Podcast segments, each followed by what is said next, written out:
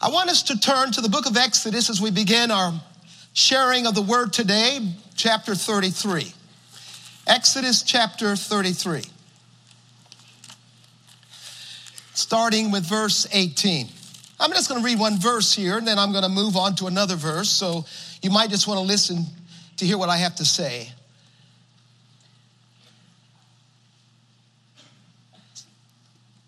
Starting actually Verse 17 Then Moses said, I pray you, show me your glory. And he said, I myself will make all my goodness pass before you and will proclaim the name of the Lord before you.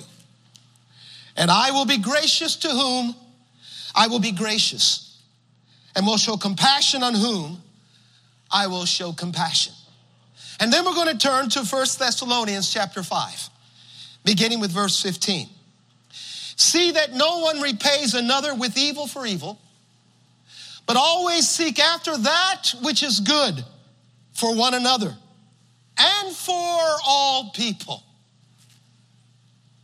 The title of the message this morning is simply Pursue Goodness. Pursue Goodness. Now, a couple of weeks ago, as I sought the Lord about what to share this Sunday morning, the word goodness came to me. Now, I've never preached this topic and this subject before. And frankly, I thought that the content would be too elementary and too basic for such a mature congregation. I kind of doubt it. I began to study what Scripture says about goodness. But it was when I heard Pastor Carter's message last week, I realized that goodness had a significant role to play in what God was calling his church to be and to do in this year. Now, I came from a, a tradition, a faith tradition that values, values revival and spiritual awakening. My antennas go sky high when I hear about revival and what, what it means and how to attain it. And so I was riveted by his message last week. And I want to encourage each of you to listen again to what I believe is a very prophetic message that was preached. Hear it again. What an inspiring word to hear how God is opening a great door of opportunity to this congregation, to this house, for spiritual awakening across the country. But it was also a challenging word because it not just spoke to this congregation, it spoke to, I believe, everyone who was listening. For to whom much is given, and much will be given to the church in this year, I believe. And I believe God is going to cause his goodness to pass over this church and over our churches and over the body of Christ as never before in this year. But to whom much is given, much is required. And Pastor Carter began talking about those requirements by first asking some very pointed questions of you. I took them down. I listened. What will people see when they come into this church? Will people see anything worthwhile in our lives that will cause them to follow our example? And will people see passion and faith in our prayers, which will encourage them to be people of prayer as well? What a challenge. Good questions to begin a new year. Good place to start if we want to think about making a New Year's resolution. So, in this message this morning, I feel that my purpose today is to strengthen your hands in this your calling, in this our calling. And to encourage you to run the race that indeed has been set before you. Now, he, he challenged you with some specific biblical values and biblical principles, which, if you adhere to, if we hold to those, it will ensure that we do not fall short of the purposes that God has for us in this new year. And though, and so therefore I felt very confirmed that this word, the goodness of God, the goodness of God's people, was very much a part of, of who you are and what you're called to be. As someone who is not from this assembly, but who has been blessed and encouraged by the ministry for many years that flows from this church, I would like to say to you as your brother, yes, the testimony of Christ has been confirmed in you. And what the apostle Paul said about the church in Rome would certainly, certainly apply to a church that's been around for 30 years in the heart of New York City. Paul said in Romans 15, 14, and concerning you, my brethren, I myself also am convinced, I am convinced that you yourselves are full of goodness. Hear that? Filled with all knowledge and able also to admonish one another. And so there's a goodness that God requires, and there's a goodness that God is cultivating in our hearts, and there's a goodness that God wants to, to, to proclaim, to cause, to radiate from our lives. And there's a goodness which you will need to tenaciously uphold and continue to cultivate as you become, as you, your church becomes a greater influence for God in this country and in other countries. I'm going to specifically use words, words that were said in the message last week to stir up and to encourage you. Now, the word good or goodness is used in so many ways. But this morning we are going to look at its meaning from a kingdom perspective. How the word is applied to God Himself and what it means and how it's applied to his people and how it's applied to the work of his kingdom. Goodness is not just a light word that is used in scripture. It carries a heavy meaning and responsibility that we're called to uphold. So let's begin our discussion about goodness by looking at the goodness of God. And turning back to Exodus chapter 33. As we began, I love this passage of scripture. It's one of my favorite. There was this such an intimate relationship that Moses had with God. Such a, a one-on-one relationship that I, I desire to have for myself, and I'm sure you do as well. And it came at one of those moments where there was this divine encounter that Moses had with God that he dared to ask the question that most of us would not even think I want to see you. I want to see your glory. He said, Please show me your glory. And then God said, I will make all my, listen, goodness pass before you. And I will proclaim the name of the Lord before you. I will be gracious to whom I will be gracious. And I will give you, and I will have compassion upon whom I will have compassion. You see, Moses asked God, Show me your glory. And God answered Moses, I will show you my goodness. I want to see your glory, God. God says, Okay, I'll show you my goodness. And God's goodness is his glory. His grace, His compassion, His mercy, His kindness, His forgiveness, they are all reflections of His glory. Moses and all of Israel had seen God's glory and the mighty power that He exercised in their deliverance from bondage in Egypt. But God wanted to emphasize to Moses and to all the people another aspect of his glory, which is seen only in his goodness. God's goodness is the moral excellence of his divine nature, the moral excellence of his character. There is no evil in God. He has no dark side. There's not a thread of moral or ethical deficiency in him.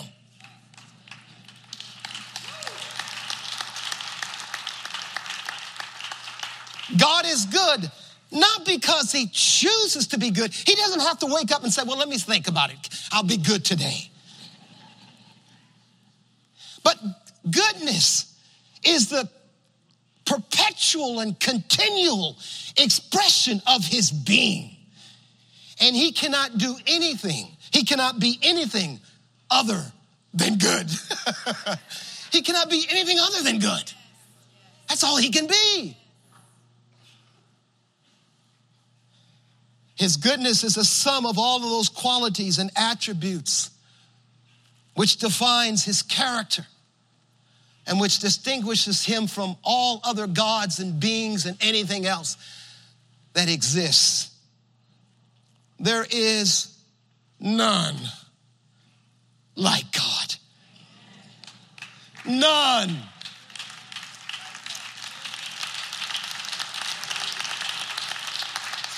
None is more merciful and compassionate. None is more benevolent and giving. None is more just and true. None is more loving and kind. None is more forgiving and willing to pardon sin. No, not one. Yet these are the qualities that God said to Moses I will show you my glory. The psalmist declares in Psalms 100, verse 4 through 5, I will enter his gates with thanksgiving and enter his courts with praise. I will give thanks to him, bless his name, because the Lord is good. His loving kindness is everlasting, and his faithfulness to all generations. We sing about God's goodness. We worship God because of His goodness. God wants us to live in His goodness. God's goodness is what inspires the passion for our prayer life. If you need to get passion for prayer, just think about how good God is. It is what inspires passion for prayer. And it what inspires faith to believe that if God did this, he can do that as well. And so that we have faith because of his goodness. It's no little thing. God said to the prophet in Jeremiah chapter 23, verse through 24, This is what the Lord says don't let the wise man boast in their wisdom or the powerful boast in their power or the rich boast in their riches. But those who wish to boast should boast in this alone that they truly know me. Hear the, the, the, the, appeal of God to us. There's something more important than your wisdom and your power, your position, your status. You need to know me.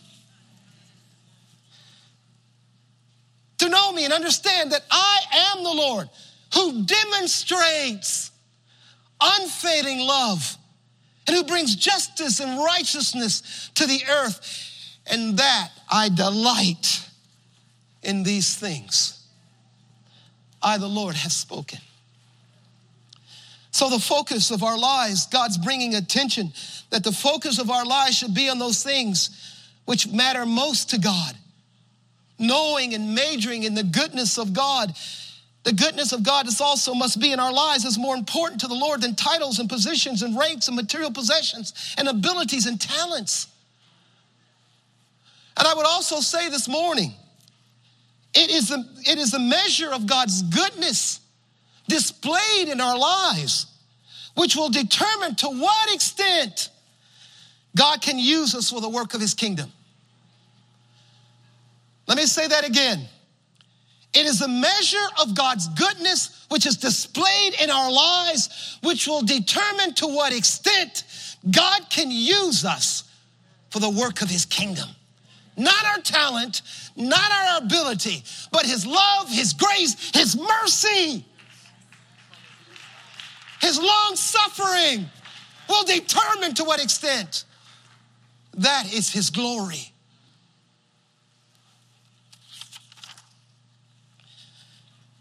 The greatest expression of God's goodness is found in his son, Jesus Christ. One theologian said that Jesus is the very incarnation of the Father's goodness. Can you, can you imagine that? I love those words. That Jesus is the very incarnation of the Father's goodness. Scripture declares that the Word became flesh and dwelt among us. So we can also say, goodness became flesh and dwelt among us in the person of Jesus Christ. Acts chapter 10, verse 38 says, You know of Jesus of Nazareth, how God anointed him with the Holy Spirit and with power, and he went about doing good and healing all who were oppressed by the devil, for God was with them. You know, it's very interesting. Despite the disagreements that all the religion has had with Jesus, they could find no evil in him no evil. No one could dispute the fact that Jesus was a good man. Every major religion in the world today, even today, acknowledges, every major religion and all the writings acknowledges that Jesus was a good man. There's something about the, the, moral excellence of goodness that communicates the nature of God, that presents the glory when his goodness is on display. His whole ministry was about doing good, healing the brokenhearted, releasing people from darkness, comforting those who grieved, giving hope to the hopeless, and healing all who are oppressed of the devil. Yes, Jesus is good. And that's probably why the rich young ruler came to Jesus and asked him that question that led to a very serious debate. In Matthew chapter 9, beginning with verse 16, a very interesting lesson about goodness, about being good, and how it comes about, what it means to be good. Very powerful teaching on goodness. It says one day a rich young ruler came to Jesus and asked him a question Good teacher, what good thing shall I do that I may have eternal life? and then it goes on. Now, before I start, I, I, I, want to say many commentaries say a lot of different things about this rich young ruler. Was he cocky? Was he proud? Was he just trying to strut himself, his stuff, or what? But no, I believe that this man was sincere in what he was asking. People want to be good. People want to be known as, as being a good man or a good woman. We have good intentions, too often bad actions. And this was the problem with this young man. When he was asking the question, he even prefaced his question with, Good teacher. I mean, what's wrong with that? But all of a sudden, Jesus says, Why do you call me good? I said, Whoa. Well, I mean, what's, what's up with that? Jesus' response to his initial question was so unexpected. Why do you call me good? Jesus said, No one is good except God alone.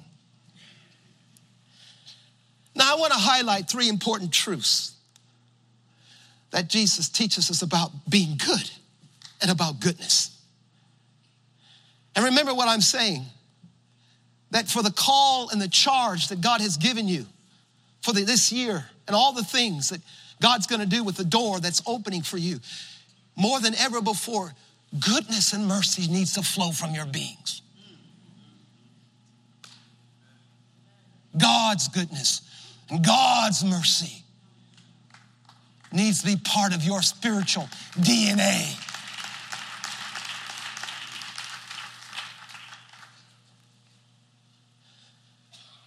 Jesus was, when he said, Why do you call me good? No one is good except God alone. Jesus was not denying his own goodness, but Jesus was questioning and challenging this young man's understanding of where goodness comes from and how it comes about. And so, number one, the thing, the truth that God wants to communicate in this passage is that there is no goodness of man. There is no goodness in man apart from God.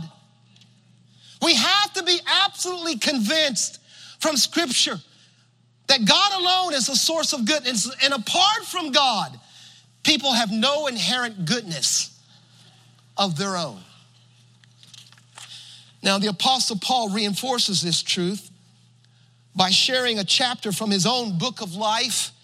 He said in Romans chapter 7, verse 18, you need to read that because I believe his testimony as a young believer is a testimony of many believers. The struggle that he, he begins to narrate in Romans chapter 7. But he says in verse 18, For I know that nothing good dwells in me, that is in my flesh. For the willing is present in me, but the doing is not. Romans 7 talks about a man who's in conflict with himself. A man who's trying to be good and holy by his own efforts, just like this rich young ruler. By his own efforts. He just figured that he was good because all the things that he said he was doing, according to his own standards trying to be good and holy by his own efforts. But the struggle in Romans 7 is a man who's trying to be good, but he's being beaten back every time by the power of indwelling sin. And so, in this state of conflict, we have to confess that as long as we try to be what God wants us to be, without His strength, without His life inside of us, that we're, we're, always in a constant state of wannabe.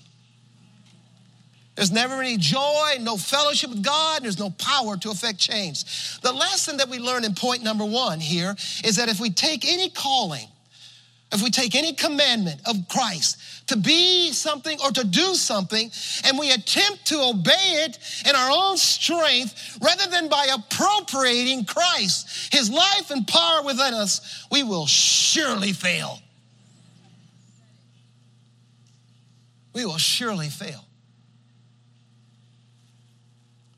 The second truth that we find in the teaching of Jesus as he was talking to this rich young ruler is that every other form of goodness apart from God, every other form of goodness, or you can even say godliness or righteousness apart from God, devised by man, leads to some measure of religious pride and arrogance.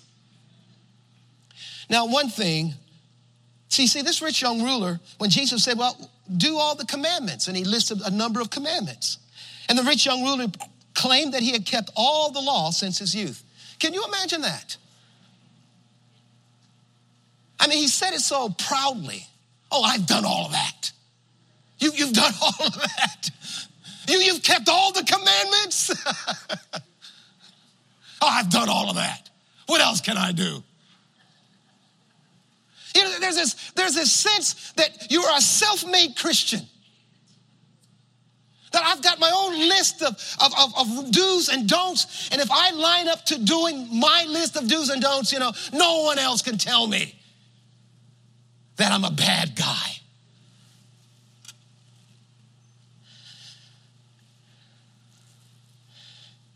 He believed that eternal life is something that one earns or merits by the good works that he does. But you know, he already proved that he was a lawbreaker by telling a lie.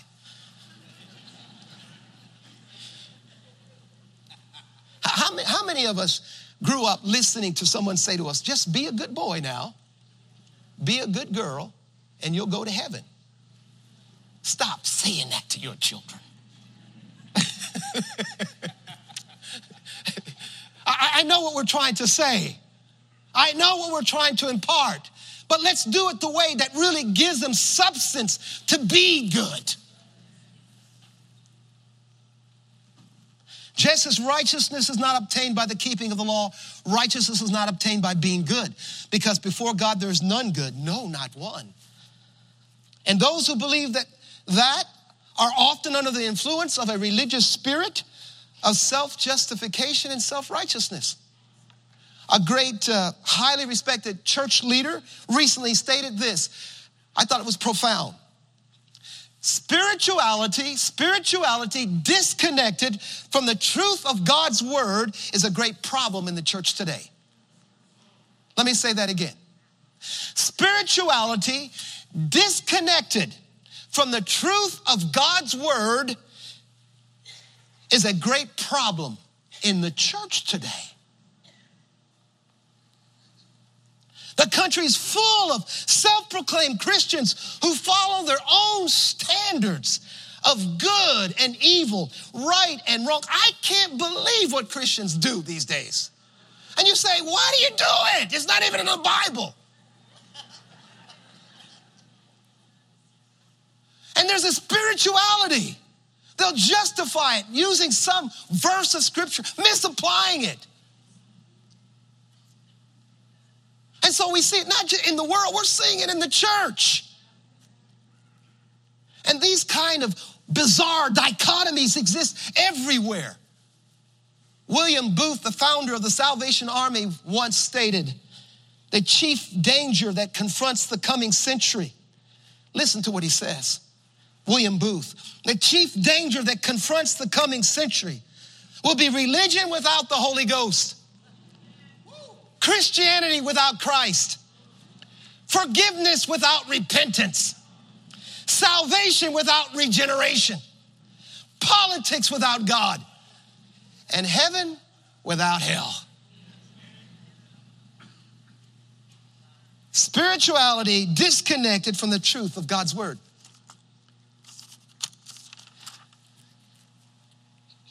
Now, the third thing that Jesus teaches is that goodness requires when the, this rich young ruler, and, and the Lord didn't slam dunk this guy. The Lord didn't just pounce on him because he said, I didn't come to the world, come to the world to condemn you. I, I came to save you. And he's, and the Bible says in the book of Mark, this passage, and, and, and through this, the course of this dialogue, God, the Lord Jesus was showing incredible a degree of mercy and patience. And he says, let me tell you what you can do. Give up all that you have, sell it, give to the poor, and then come and follow me. If you wish to be perfect, that is, if you wish to have the spiritual maturity that, that reflects godly character, moral and ethical and goodness, go and sell what you have and give to the poor, and you'll have treasure in heaven. And come and follow me. He was offering a, a divine exchange. I'll, I'll really give you what you want. Here's how to attain it. But the Bible says, but when the young man heard this, he left grieving and distress, for he owned much property and had many treasures, many possessions. You know what the Bible says? No man can serve two masters. And if we really want the goodness of God to be in our lives, there cannot be any other thing in our lives that competes with who his lordship who He is in our life. You, you cannot have anything in your life if you truly want the goodness of God. And that is what we will need as a church. That is what we will need to possess the land that is lying before us. We will need to be people good in our passion and our love for God, allowing nothing to compete with Him. Because goodness is not something that God gives us apart from Himself. Hear me now. God doesn't just give us goodness apart from Himself. God says, if you want goodness, you have to have me. That's what God says. I don't just loan you goodness. If you want goodness, you have to have me. And that's why in Peter it says that we become partakers of his divine nature. We have to have him.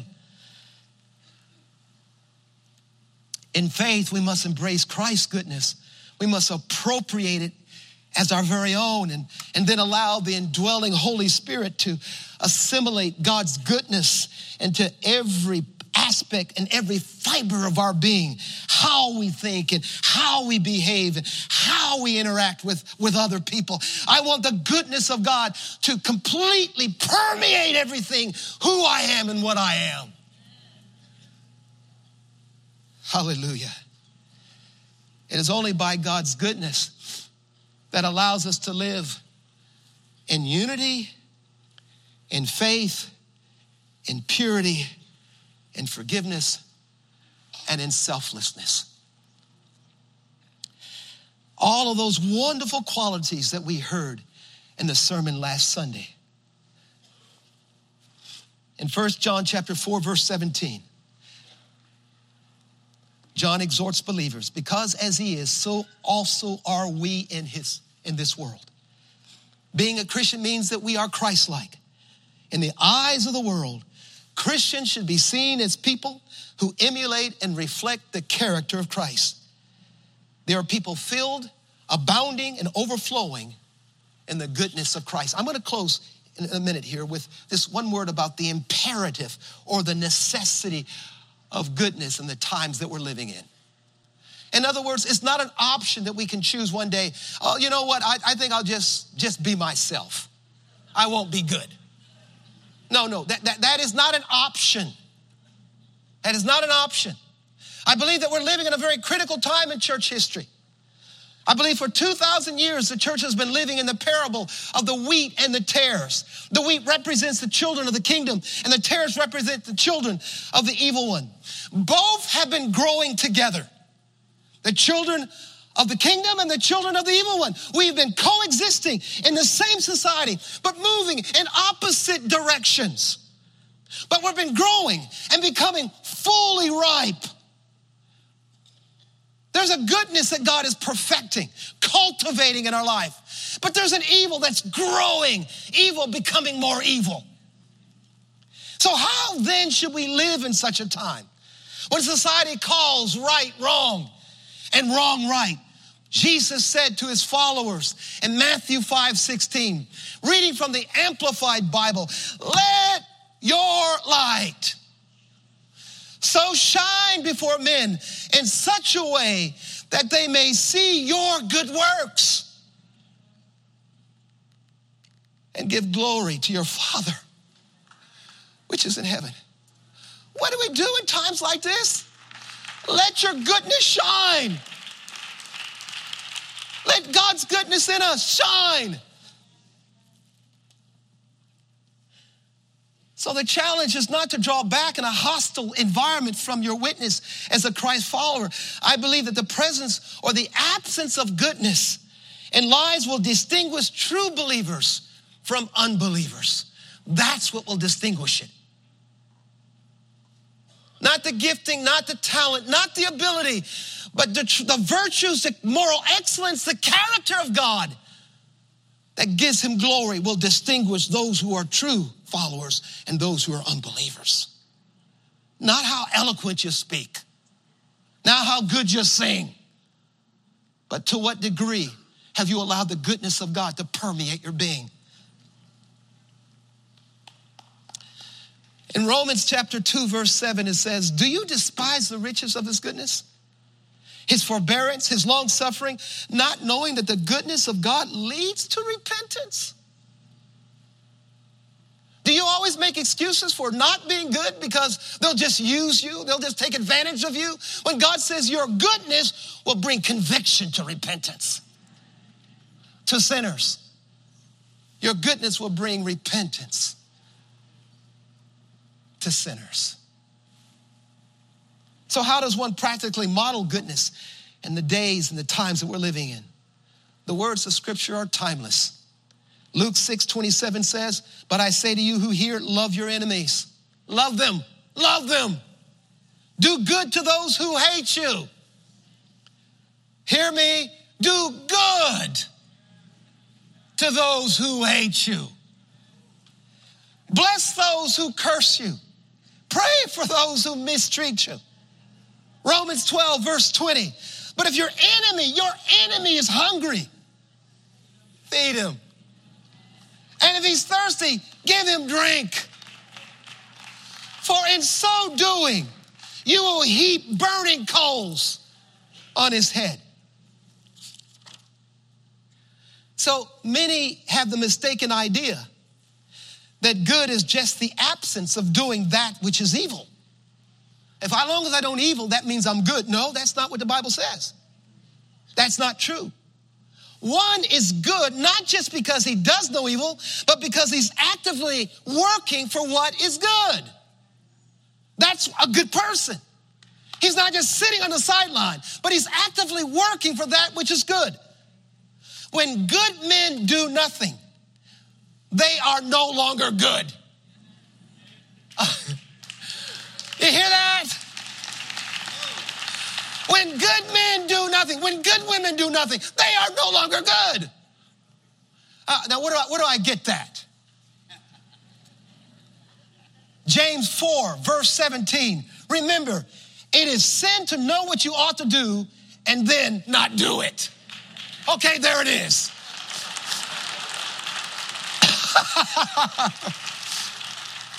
it's not just evil, it's sin.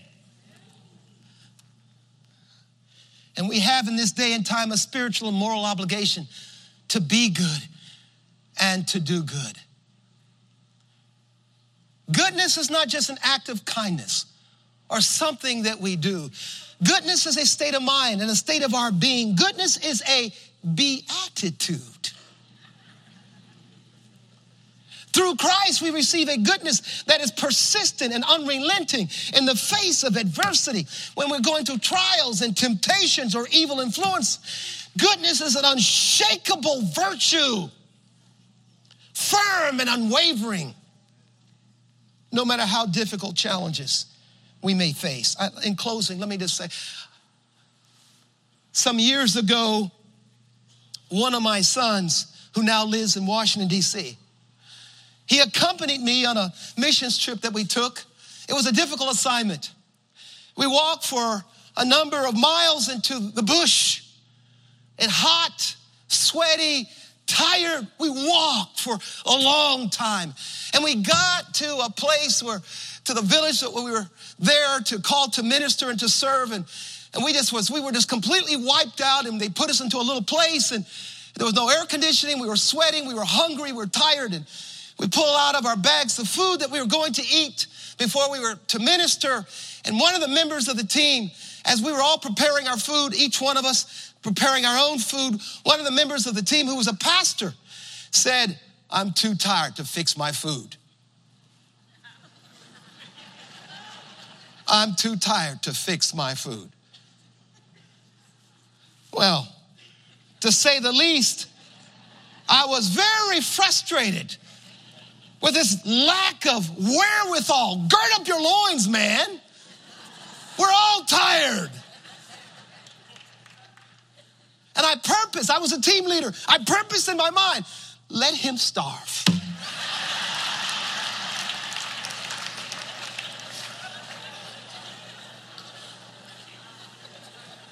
but my son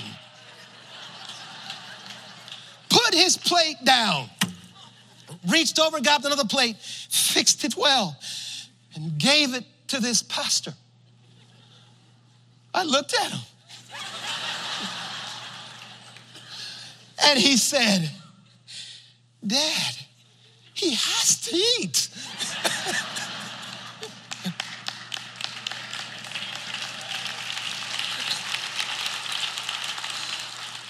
Don't despise the goodness of God.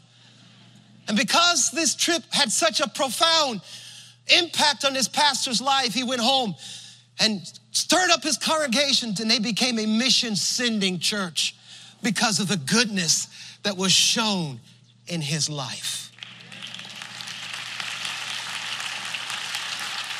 Hallelujah.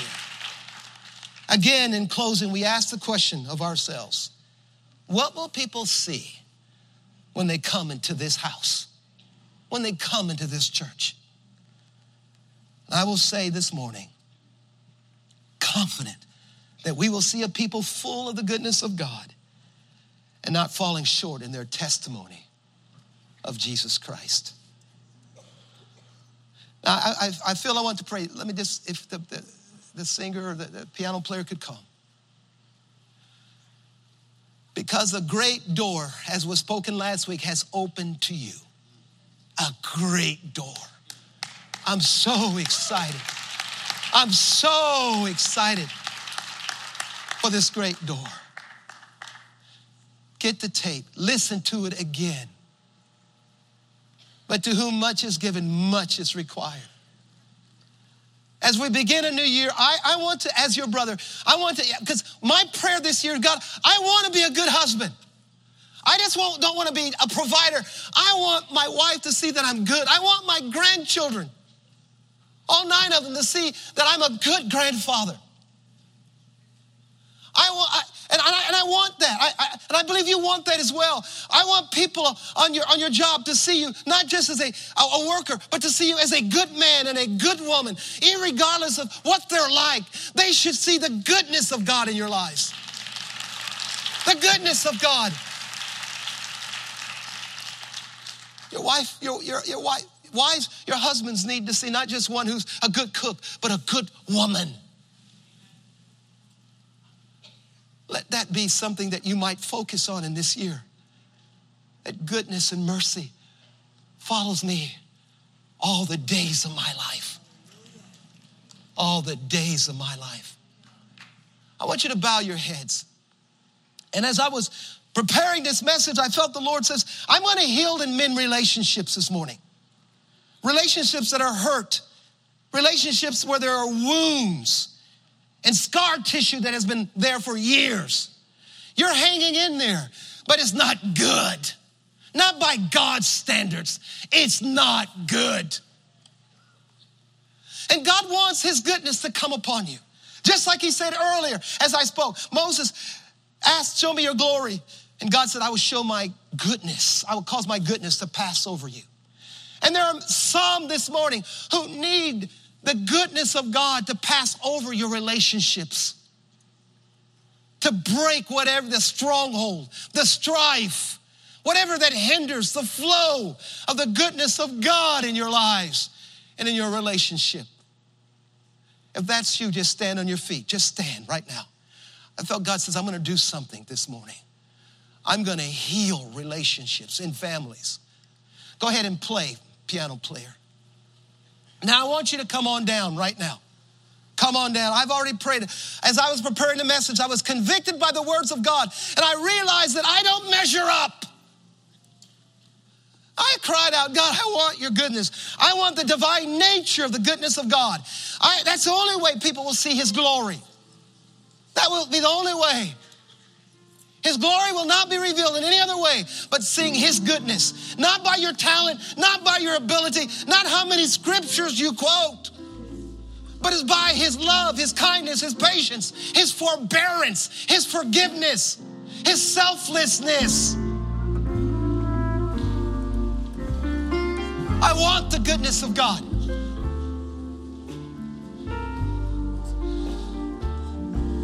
Thank you for your patience this morning. I know it's been a little long. But God is working in the church. God is going to bring about a new thing.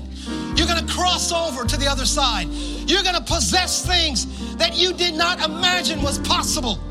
But He's going to do it through a people that have been changed. People who've gone into a deeper level of the very character of God. Hallelujah. Now, Father, I pray in the name, let's raise up your hands right now. You know, I want you to know right now, it's not by might, your might, it's not by your power, but it's by the Spirit of the Lord. God is going to break chains. God is going to release you from bondages. God is going to allow you to forgive. He's going to remove the pain that you carry and He's going to give you forgiveness. You'll be able to say, I can release it. It's done, it's over. God is good. He's good. And He wants to, your good, His goodness to abide in you. Now, Father, in the name of Jesus, who is good, the life that He gave for us, we open ourselves to Him. Lord, cause the Spirit of Christ to come into every man and every woman this morning, right now. Break every chain, Open up every prison door. Remove every bondage. And I pray, let a flood from heaven wash and cleanse and bring about what they could not do in themselves. God, you are good. And we want to be a people that only know your goodness, but live in your goodness. We pray that every chain would be broken right now. In the name of Jesus. We call those things that are not as though they are. In the name of Jesus. In the name of Jesus. We speak life over dead relationships right now. Speak life to marriages right now. Life. Just say it right now. Life to my marriage. Life. Healing to broken relationships right now. In the name of Jesus. We cancel the debts of sin and offenses and hurts and pain. In the name of Jesus, the blood of Jesus pays for that debt. In Jesus' name. Now, in your own way, say, Lord, I receive your goodness into my life. Just say it. I receive it right now. Think about the relationship right now that needs a dose of God's goodness. Say, Lord, I receive the goodness that that relationship needs right now in Jesus' name. Now, Father, I thank you. Cause your word to be confirmed over the lives of your people in the name of Jesus. Confirm it. I pray that even today, that there would be miracles in relationships, divine miracles, new abilities will happen, will, will manifest in their lives right now. Yes, these are a good people. We worship you and we thank you. In Jesus' name. Let's give God a big hand.